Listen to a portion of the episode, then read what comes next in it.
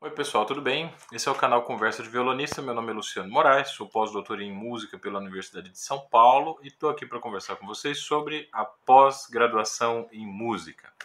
Então, você que é uma pessoa que está pensando em fazer um mestrado, pensando em fazer um doutorado, a pessoa que tem, quer fazer o doutorado já tem a vivência do mestrado, né? mas é no, é no mestrado em que as dúvidas aparecem com mais força, né? vamos dizer assim não sabe muito bem por onde começar, como começar a pensar num projeto, como organizar na cabeça o que, que, que seria né, uma boa ideia para fazer um projeto de mestrado, vem com a gente aqui que nós vamos discutir um pouco disso nesse vídeo, tá? Antes, eu gostaria só de é, deixar aqui registrada a contribuição de dois usuários do canal é, em relação a uma dúvida que o Carlos é, manifestou em um dos últimos vídeos que que eu postei. O Carlos disse que estava com um problema muito grande, assim, da corda arrebentar com muita frequência.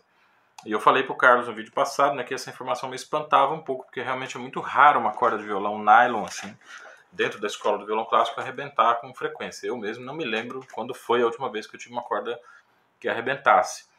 Rapidamente, dois é, amigos aqui do canal que escrevem bastante, participam bastante, o Celos e o Felipe Oliveira, que é luthier, tá? O Felipe Oliveira é fabricante de violão, então cola nele você que está pensando em comprar um instrumento artesanal, que tem alguma intenção aí de adquirir um violão artesanal, veja os violões desse, desse usuário, tá? O Felipe Oliveira. E os dois comentaram coisas bastante parecidas. O Celos lembrou do conceito de quina viva. O que é quina? No, no rastilho e no capotaço. O rastilho é essa parte aqui do cavalete e o capotasto é a parte ali do braço do violão onde ficam apoiadas as cordas. O que é uma quina viva? É uma quina em 90 graus, tá? É uma quina que tem, é, vamos dizer que ela não tem uma curva, que ela tem uma ponta. Se o rastilho do cavalete ou a pestana tiverem uma quina viva, aí pode ser essa a razão da, das cordas do Carlos estarem arrebentando com tanta frequência. É... O, o Felipe, o Luthier, ele lembrou de outros problemas. Assim, em última análise, defeito nas tarraxas, pode ser que a tarraxa esteja com, com algum defeito, ou problemas na pestana no rastilho, que eu imagino que seja isso que o Célio está falando sobre é, as quinas vivas. Né? O Célio recomendou que se dê uma lixadinha no, no, no cavalete e isso já resolve o problema. Eu sempre, vocês podem chamar isso de reserva de mercado, podem chamar do que quiserem. Eu sempre recomendo que se leve o violão no luthier, especialmente se é um violão de custo alto, né? Às vezes um violão muito barato, um instrumento que não tem assim, a gente não tem um apreço muito grande por ele, realmente a gente pode usar isso como experiências. Tem até luthiers que começaram a vida deles luthier assim, fazendo experiências em violões ruins, né? Mas se é um violão vamos dizer, ajeitado, né, daí compensa investir algum dinheiro e, e, propor que um especialista resolva o problema, porque às vezes a gente tá, nem vê quais são os problemas que podem surgir em um violão, e um luthier vai ter aquele olhar clínico, aquele olhar especializado, né. Como nós estamos vendo aí nessa quarentena do coronavírus, né, a gente pode desprezar as universidades, os cientistas, os especialistas, o quanto for, mas quando a coisa aperta, é realmente deles que a gente precisa. Eu acho que isso se aplica aos luthiers também. Tá? Então vamos tentar valorizar esses profissionais e procurar, procurar, procurá-los com mais frequência quando for o caso a gente tratar de problemas nos nossos instrumentos. Ok? Então é isso aí, Carlos. Esse aí é o clima do canal. Tá? É uma comunidade que curte, que gosta de violão e que procura sempre se ajudar, se comunicar e trocar informações legais a respeito do nosso instrumento. Tá? Uma coisa que tem entrado na vida dos violonistas com cada vez mais frequência é a pós-graduação. A universidade pública brasileira é, foi, vamos dizer assim, ela foi alvo de um incremento muito vigoroso desde os anos 2003 até, digamos, os anos 2016, 2017. Depois desse período, as instituições que estavam estabelecidas permaneceram estabelecidas e houve uma contenção, vamos dizer, de investimentos nessas universidades. Não sei se é o caso aqui comentar as razões disso, talvez essa oscilação que é natural. A gente tem períodos de crescimento com períodos de ressaca, né? períodos de vacas gordas, períodos de vacas magras. Às vezes seria interessante que cada um aí refletisse com seus botões as razões pelas quais as vacas emagrecem e engordam. Mas o fato concreto é que tanto a pós-graduação quanto a graduação teve um aumento muito grande no número de ingressantes e foi feita uma oferta de vagas muito grande. Além disso, o perfil da pós-graduação também mudou sobremaneira. Os mestrados, por exemplo, que eram feitos antes de 2006, eles poderiam durar até quatro anos ou mais. Eu conheço professores que tiveram tempo de seis anos para fazer um mestrado. Né?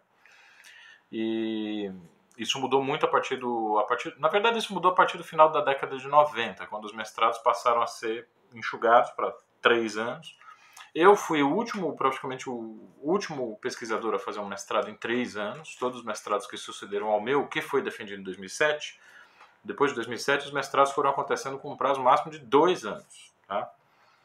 É, os doutorados continuaram sendo oferecidos em quatro anos, sendo que algumas instituições conseguem né, oferecer doutorados em três. É, isso é um achatamento, eu acho, no, no, no, teto máximo de, de tempo para dedicar à pesquisa que tem consequências. É, nós vamos falar um pouco mais sobre essas consequências, tá? E discutir um pouco sobre o impacto disso na, no caso da nossa área específica, na área da música, né? na área de música. É, eu acho que nós temos uma dificuldade de encaixe no mercado de trabalho. Tá? Em qualquer país que não tenha cultura como um carro-chefe fundamental das suas atividades, ou que não tem a cultura e a educação como prioridade, qualquer pessoa que trabalha com cultura e educação, no nosso caso gente trabalha com as duas, né? Nós somos, né, temos dois problemas. A gente trabalha com cultura e educação. Somos professores de cultura, professores de música.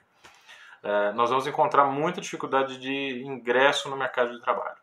São editais que não são cumpridos, verbas públicas que são cortadas, ou a própria, o próprio imaginário da população em relação àquele, àquela manifestação artística em especial, que não corresponde muito à realidade, então a gente já está sempre frustrando as expectativas do público. O público também está frustrando as nossas expectativas, porque a gente esperava um público um pouco mais informado a respeito do que a gente faz, mas essa informação não chega nas pessoas, não é culpa delas. Né? Então, a solução, muitas vezes, para que uma pessoa que se formou, que estudou, fez o seu curso técnico, entrou numa graduação, ralou 4, 5 anos ali para obter um diploma de bacharel ou um diploma de, de licenciado, de licenciatura em, em, música, muitas vezes a solução para que ele continue sobrevivendo, é, se há essa dificuldade de ingressar no mercado de trabalho, é ingressar na pós-graduação e tentar conseguir uma bolsa essa bolsa de estudos, essas bolsas né, de estudo para pós-graduação, para pós-graduação eram eram muito abundantes até quatro, três, quatro anos atrás, e isso acabava fazendo com que o, o, o novo profissional, né, o novo bacharel, o novo licenciado, quer dizer, o novo graduado, né, fazia com que ele pudesse ter um respiro na sua, na sua formação, pudesse ter um, uma ajuda de custo na sua vida e, em troca disso, fornecesse uma pesquisa é, em algum assunto relevante para a área. Eu acho isso muito justo, né? ninguém espera que um pesquisador viva de brisa. Né? Então, a universidade que ela vai se beneficiar, sem dúvida, de uma pessoa trabalhando exclusivamente para ela, no sentido de ter uma pesquisa. É, acho interessante que, que, que, esse tipo de procedimento de pesquisa aconteça mediante pagamento de bolsas. Né? Não se imagina em lugar nenhum do mundo que a pesquisa aconteça sem financiamento. E os resultados vieram né? E vieram, vieram fortes. O Brasil conseguiu mapear do ponto de vista histórico, poético, do ponto de vista técnico, praticamente toda a produção violonística da história. Nós temos é, compositores completamente desconhecidos do grande público, compositores que merecem ser conhecidos, mas por uma questão de não ter interesse de mercado, o mercado não absorve. Nós temos ideias inovadoras, temos ideias interessantes que são desenvolvidas no mestrado, técnicas de estudo, práticas de, de ensino, a grande discussão em torno do ensino coletivo de violão, que, que é levada a cabo pela Ana Cristina Tourinho, professora da Federal da Bahia, e muitos outros cursos de, de música que estão ligados a cursos de pós-graduação. Essas pós-graduações fornecem então um mapeamento completo do estado da arte da, da produção em pesquisa, composição e interpretação em violão. Tá? Esses trabalhos todos são gratuitos. É, é dito que o, todas as produções acadêmicas das universidades brasileiras estão em bancos de teses acessíveis né, a qualquer pessoa online. Então, você que está na quarentena do, do coronavírus, aproveite para dar uma lida nesses trabalhos. Tá? E aqui vai o primeiro conselho para a pessoa que pensa em fazer mestrado ou doutorado. Leia mestrados e doutorados. Muitas pessoas que me procuraram querendo saber, né? Fala, Luciano, eu quero fazer um mestrado, eu quero fazer um doutorado, o que, que eu faço? Eu pergunto de volta, quais mestrados você leu? Quais você gosta? Quais assuntos você se aprofundou? Quantas teses, quantas dissertações você leu? A pessoa responde, nenhum. Puxa, então qual é a ideia que ela tem a respeito de mestrado e doutorado? É a bolsa? Porque, assim, eu considero a bolsa essencial e fundamental, mas ela não pode ser a única razão pela qual você ingressa num curso de pós-graduação. É necessário saber que a bolsa não eu tô até engasguei para falar, mas a bolsa não vai resolver seus problemas financeiros. A bolsa é pequena e tem sido cortada, inclusive. Nos últimos nos últimos meses aí o governo tem demonstrado uma atitude bastante hostil em relação à pesquisa. Então é possível que a pessoa ingresse no mestrado, num doutorado e não receba bolsa. E ela vai ter que fazer a pesquisa dela ou então se desligar do curso. Então é interessante que as pessoas que têm um certo, uma certa intenção em entrar em curso de pós-graduação se informem através dos mestrados e doutorados que estão disponíveis. É preciso que a gente tenha um nível de leitura muito alto para ingressar num curso de pós-graduação. É preciso que você tenha lido muitos mestrados antes de entrar no mestrado, para que você saiba o que, que as pessoas estão fazendo. A especificidade da escrita acadêmica o que, que é considerado um bom tema, o que não é considerado um bom tema. Porque tem muito mestrado que não é tão, tão bom também, né? Então, não vamos, não vamos romantizar a pós-graduação, né? Claro que nem todos os trabalhos de pós-graduação atingem o mesmo nível, mas todos eles foram aprovados. Isso significa que, pelo menos nos critérios básicos, eles corresponderam àquilo que se espera de um trabalho de pós-graduação, certo? Senão não teriam sido aprovados. Eu mesmo participei da reprovação do trabalho de pós-graduação. Então, a universidade tem critérios muito é, é, rígidos, em alguns casos muito severos, e acontece de um, um, um estudante de pós-graduação, um pesquisador que não atinge esses critérios, ele realmente é desligado do curso de pós-graduação e é convidado a refazer a sua relação com a pós-graduação. Então, ler mais teses, ler mais dissertações, ler mais artigos, escrever artigos, procurar os congressos de pós-graduação que dão oportunidades das pessoas apresentarem trabalhos pequenos, trabalhos mais curtos, né, de menor fôlego, e através desse exercício constante, a pessoa que foi desligada de um curso de pós-graduação pode, sem o menor problema, é, é, desenvolver uma ideia de um projeto que vale a pena, que realmente seja digno de, um, de uma aprovação, certo? Então, assim, não é a morte, né? ninguém, todas as pessoas têm condições de ingressar em mestrado, em doutorado, eu acredito que eu não sou daquelas pessoas que pensam que a pós-graduação não é para todo mundo. Eu não acho isso. Eu acho que é para todo mundo. Só que todo mundo que ingressa na pós-graduação tem que saber o que a pós-graduação espera dela. Existe uma, uma, uma algumas crenças né, assim, que, que estão no senso comum que a gente precisa destrinchar aqui. A que eu acho mais fofa é a seguinte: aquelas pessoas que falam assim, ah, o meu mestrado já está pronto, só falta escrever. Eu acho tão fofo eu acho a pessoa assim realmente assim, uma ingenuidade, sabe, uma coisa realmente que está faltando no mundo, né? Essa essa essa fé, né? essa crença em si mesmo, né? essa capacidade que a pessoa tem de achar que todas as pessoas que se ferraram nas pós-graduações se ferraram à toa ela já está com o trabalho totalmente pronto. Ela vai ingressar no mestrado, não vai acontecer nada com a cabeça dela, ela não vai mudar de opinião, ela não vai mudar de. Ela não vai aprender coisas novas, na é verdade. Ela não vai frequentar disciplinas que vão abrir a cabeça dela, ela não vai revisar as crenças arraigadas, ela não vai precisar abrir mão de uma série de conceitos que foram acalentados durante muitos anos. Quer dizer, a pós-graduação não vai fazer nada com ela, ela vai entrar e sair da pós-graduação do mesmo jeito pós-graduação muda a vida de uma pessoa. Você vai ser confrontado com tudo aquilo que você acredita, tudo aquilo que você acreditava ser correto. E é bom que seja assim. É bom que a pós-graduação seja um processo de transformação, porque você vai deixar de ser um, um consumidor para se tornar um produtor de conhecimento. Percebam como isso é grave. Tá? Percebam como isso é grave. Os terraplanistas estão mostrando para a gente quais, qual é o beabá da pesquisa. Como é possível que você é, é, consiga afirmar certas coisas a respeito de certos fenômenos? Ou seja, o que é metodologia? Porque os terraplanistas não estão errados em duvidar que a Terra é redonda. eles estão errados em não ter um critério claro de ciência, um critério claro de metodologia, com base no qual eles poderiam admitir determinadas verdades para além da própria subjetividade. Então a pós-graduação ela vai arrebentar com vocês nesse sentido, ela arrebenta com a nossa subjetividade. O seu subjetivo não importa. Importa aquilo que você conseguiu descobrir de novo em relação a uma determinada área. E muitas vezes essa descoberta vai contra as suas crenças pessoais. No meu caso, eu não vou nem começar a contar aqui, mas várias das é, ideias que eu tinha a respeito da música passaram por transformações muito profundas, sim, durante o meu período de pós-graduação. Especialmente no mestrado, que foi a primeira pós-graduação que eu fiz. No doutorado, talvez você esteja um pouco mais calejado, você já espera mais o que fazer, né? Você já sabe mais ou menos o que você vai encontrar. Agora, o mestrado ele pode ser realmente uma experiência de ruptura com as suas crenças arraigadas e é preciso que as pessoas se preparem para isso, com muita leitura, com muito, com muito cuidado. Tá? A pesquisa é uma coisa que tem que ser feita em tempo integral, tá? e a gente precisa ter essa consciência de que ela não vai substituir a nossa interação com o mercado de trabalho durante muito tempo.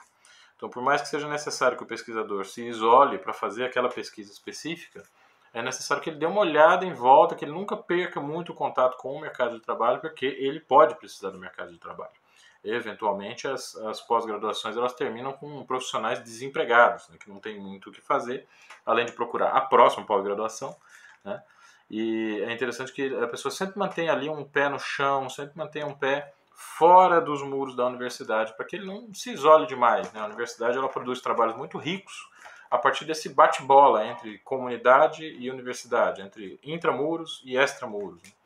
Então é importante que a gente mantenha uma certa, um certo vínculo ainda com aquilo que acontece fora da universidade. Bem? É, existe também um, um, confronto, existe um conflito assim, em relação ao que as pessoas normalmente pensam que é um mestre, um doutor, e o que o doutor e o mestre realmente é. Né? Uh, a gente imagina que o doutor é aquela pessoa que sabe de tudo. Né? Então, o doutor, doutor é quem tem doutorado, certo? Meus amigos médicos, advogados, aí tirem o cavalo da chuva, vocês não são doutores. Só serão doutores quando vocês defenderem o doutorado de vocês. Tá? É, mas um doutor é considerado uma pessoa assim, o ápice do saber. Né? Eu já falei em minha defesa em relação às pessoas que têm doutorado, vou falar em meu ataque também. Má notícia: os doutores são doutores somente naquela área nas quais eles defenderam seus doutorados. Isso parece uma coisa meio óbvia de dizer, mas é preciso que a gente contenha a arrogância dos doutores que acham que podem opinar sobre tudo. Os doutores têm realmente uma proeminência, são especialistas, mas é exclusivamente naquela área específica que eles estão defendendo. Então, é preciso que a gente tenha um pouco, um pouco de cuidado, porque às vezes a pós-graduação acaba sendo uma, uma plataforma de egos, né? A pessoa acha subitamente que ela pode falar sobre todos os assuntos, ela pode definir a vida, definir o mundo, o planeta, porque ela tem um mestrado, porque ela tem um doutorado. E não é assim. O doutor sabe muita coisa de um aspecto específico. Vou dar um exemplo para vocês, é, muito, me parece muito claro, usando a minha própria vida como pós-graduando. a minha graduação foi feita em violão, tá? Eu sou bacharel, bacharel em violão. Isso é uma coisa muito ampla, certo? Violão é muita coisa mas essa é a minha titulação. Quando eu optei por fazer meu mestrado, eu, eu apresentei para a Universidade de São Paulo um projeto que era as transcrições de Sérgio Abreu para violão. Então eu estava analisando, não era assim tão um assunto tão estrito assim. Eu estava pensando, analisando o processo de pensamento musical do Sérgio Abreu através do estudo das suas transcrições para violão. Eu fiz assim porque é um assunto é muito imaterial você falar sobre o processo de pensamento de um músico é uma coisa muito inefável, né? Assim. Como a gente tem o texto escrito das transcrições, você tem as partituras, tem as partituras originais e tem as transcrições dele, nós podemos fazer um mapa de que tipo de alteração ele fez nessas transcrições e inferir constantes do pensamento musical dele a partir da análise e da comparação entre originais e arranjos. Né? Então, esse foi, isso foi um afunilamento da graduação, porque na graduação a gente aprende meio de tudo, né? A gente faz aula de composição, faz aula de harmonia, a gente aprende a fazer encadeamento de corais, a gente faz arranjos na graduação, é parte do processo. Quem não faz arranjo, toca arranjos, toca obras originais e toca arranjos. Né? Mas eu, no mestrado, eu tive que afunilar isso, quer dizer, pegar uma pessoa que fez arranjos, pegar esses arranjos específicos, fazer uma análise mais aprofundada deles. Até chegar nesse ponto, eu já tinha aprofundado muito meus conhecimentos, por exemplo, em metodologia, tinha aprofundado muito os meus conhecimentos em sociologia da música, em história da música, em filosofia da música, porque o mestrado oferece essa possibilidade de você cursar disciplinas o mais amplo possível, você pode frequentar disciplinas em, em outros é, centros, em outros departamentos. E isso é muito bom para o desenvolvimento da cultura geral, que é uma coisa que às vezes a gente não tem muito tempo para consolidar né, no segundo grau e na graduação. Às vezes a pós-graduação é um momento para a gente preencher lacunas na nossa formação geral. E essas lacunas que vão sendo preenchidas na, na nossa formação geral é o que nos oferece a oportunidade de observar os nossos objetos de pesquisa de uma maneira um pouco mais aprofundada, mais ampla e mais contextualizada. Vamos para o meu doutorado. O que, que eu fiz no meu doutorado? Aí foi mais específico ainda. Foi uma maneira de pensar o conceito de interpretação musical a partir da filosofia hermenêutica, que é um tipo, né? Na verdade, é uma área da filosofia que estuda o fenômeno da interpretação de maneira mais ampla. E eu peguei esta área, fiz essa área da filosofia dialogar com a interpretação musical. Tá? Vocês já ouviram falar por aí que o mestrado não precisa apresentar novidades e o doutorado sim. Qual foi a novidade do meu doutorado? Foi o diálogo entre interpretação musical e hermenêutica. Porque, por incrível que possa parecer, apesar da filosofia hermenêutica ser isso, a filosofia da interpretação, a ideia, a análise filosófica do fenômeno da interpretação, não havia quase trabalhos que tratassem de hermenêutica aplicada à interpretação musical. Alguns pesquisadores muito sérios, muito importantes, como o próprio Flávio Barbeitas, da Federal de, de, de Minas Gerais, que esteve na minha banca de doutorado, tocou nessa questão, aventou essa questão de uma forma eu acho bastante competente, mas isso não foi o tema central da pesquisa dele. Então, assim, a relação entre hermenêutica e interpretação musical enquanto tema central, o meu trabalho foi o primeiro. Tá? Então, isso é, vocês terem uma ideia né, de como o mestrado ele não é necessariamente uma novidade, uma, não precisa apresentar uma tese, né, não precisa apresentar um, um elemento realmente que acrescente a produção da área. No mestrado, vocês vão testar né? Vocês vão colocar sob avaliação a capacidade que vocês têm de definir objetos de pesquisa e de aplicar a esses objetos teorias adequadas à leitura desses objetos. Então, isso já é muita coisa, isso já é uma, um faro, uma intuição que o pesquisador tem que ter. Olha, eu tenho um determinado objeto, qual é a teoria mais adequada, qual é o método mais adequado que eu posso, é, de, que eu posso utilizar para para fazer um, um para conhecer bem esse objeto, vamos dizer assim. Tá? Mas no mestrado não é necessário que haja realmente uma novidade. O doutorado sim, é preciso que você tenha um conhecimento amplo o suficiente da área para para bom, aquilo ali não foi pesquisado ainda, esse elemento ainda está faltando discutir, então vamos discutir esse elemento, tá? É, mestrado, doutorado, pós-graduação, assim, não é editoração, não é escrever um arranjo, não é escrever uma partitura, não é analisar uma peça. A, análise musical é um ramo específico da pesquisa em música que precisa ser respeitado. E ela tem as suas normatividades próprias e tem o seu conteúdo próprio. Uma pessoa que apresenta um projeto de mestrado, de doutorado, pensando que ele vai fazer uma análise de uma determinada peça, se ele não entendeu, ele não leu análises, né? ele não leu trabalhos em análise musical para entender o que, que é isso. Hoje, 2020, para você fazer um trabalho de pós-graduação em análise musical, meu filho, você tem que ter comido grama pra caramba. Você tem que ter passado por um processo de conhecimento de uma bibliografia muito vasta, muito especializada. Então, vocês que são violonistas, procurem ficar dentro do território de vocês. Se for o caso de expandir isso para uma outra área, saibam que o processo é doloroso, é longo. Não é que não possa ser feito, né? mas a gente tem umas dificuldades assim bastante é, difíceis né, de, de transpor quando nós pretendemos migrar de área, passar para uma outra área. Eu conheço pesquisadores que estão tentando fazer migração de uma área para outra há mais de 20 anos. Né? A pessoa trabalhava numa determinada área da música e resolveu fazer uma trans, transposição daquilo, né? sair de uma área e entrar na outra. Mas não tem livro publicado, não tem artigo publicado naquela área, tem uma série de. É, é, dizer, é como se a pessoa já tivesse pegado o bonde andando, entende? Então é necessário um esforço redobrado se a gente quiser mudar de área. Tá? As pessoas me perguntam qual é a primeira coisa que eu tenho que fazer quando eu penso em fazer um mestrado.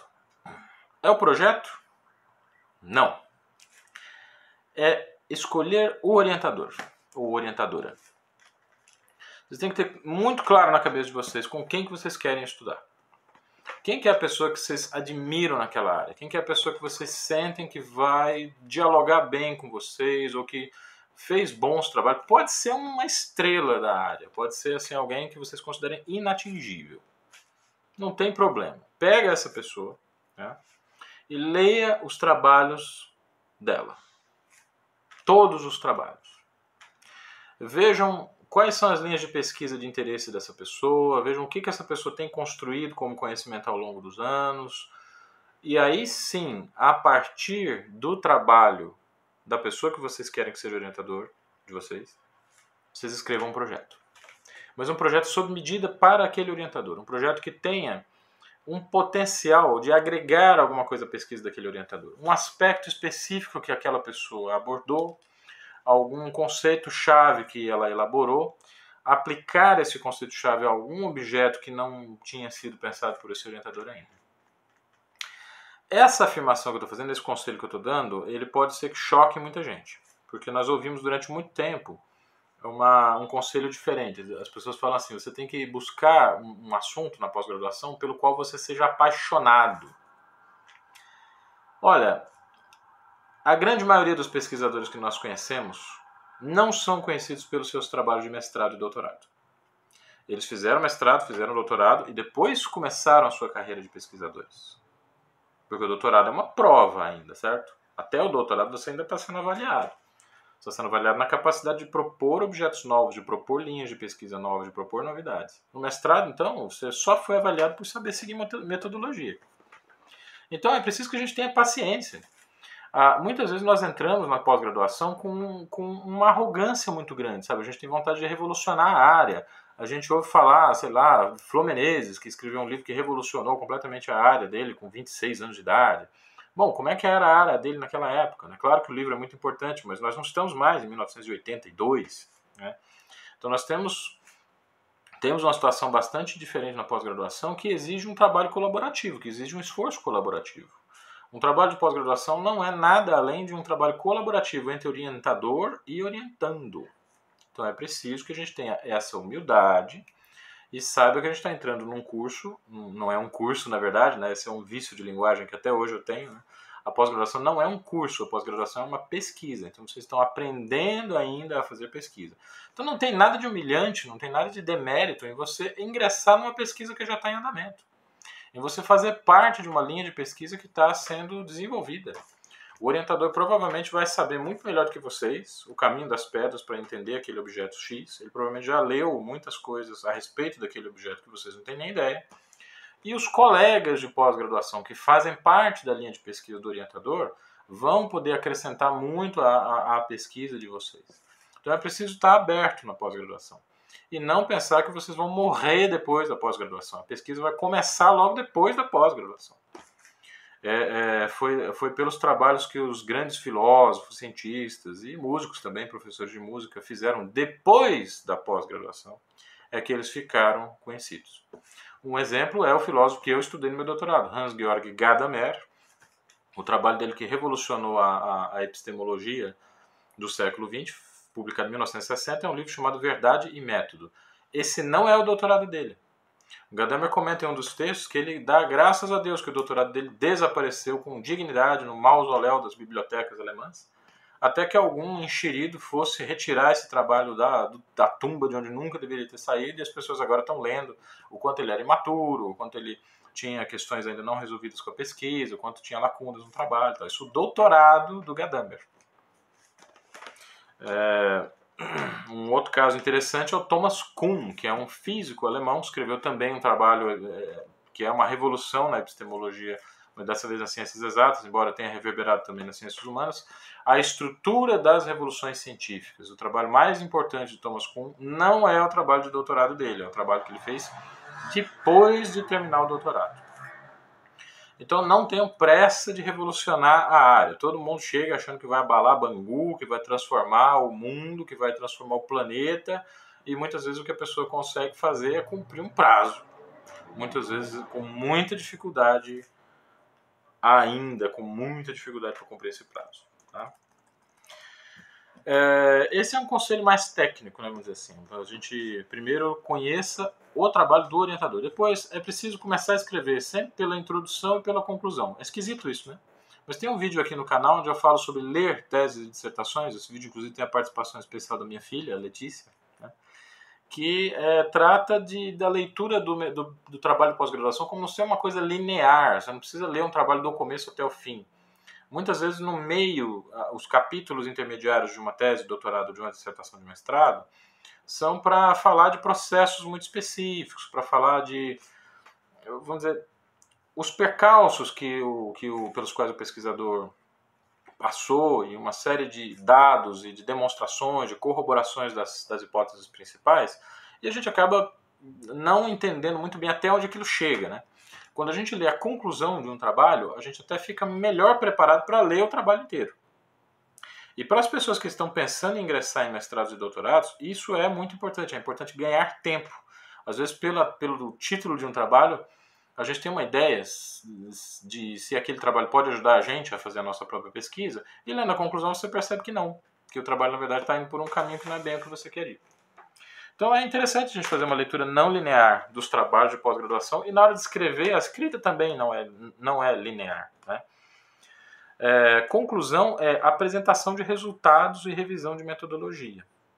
A introdução é a apresentação das intenções do trabalho e delimitação dos objetos de estudo e da metodologia. Isso vale, de, certa modo, de certo modo, tanto para dissertação de mestrado quanto para tese de doutorado. Tá? Do ponto de vista psicológico, vocês perceberam no relato que eu fiz no começo do vídeo que a gente tem uma visão a respeito de doutores e mestres que é, que é muito difícil a gente encaixar conosco mesmo. Então, a gente coloca os doutores e mestres num panteão de deuses que sabem tudo sobre tudo, que entendem de tudo. E quando a gente chega na, na nossa vez de fazer a pós-graduação, a gente não se reconhece nesse panteão.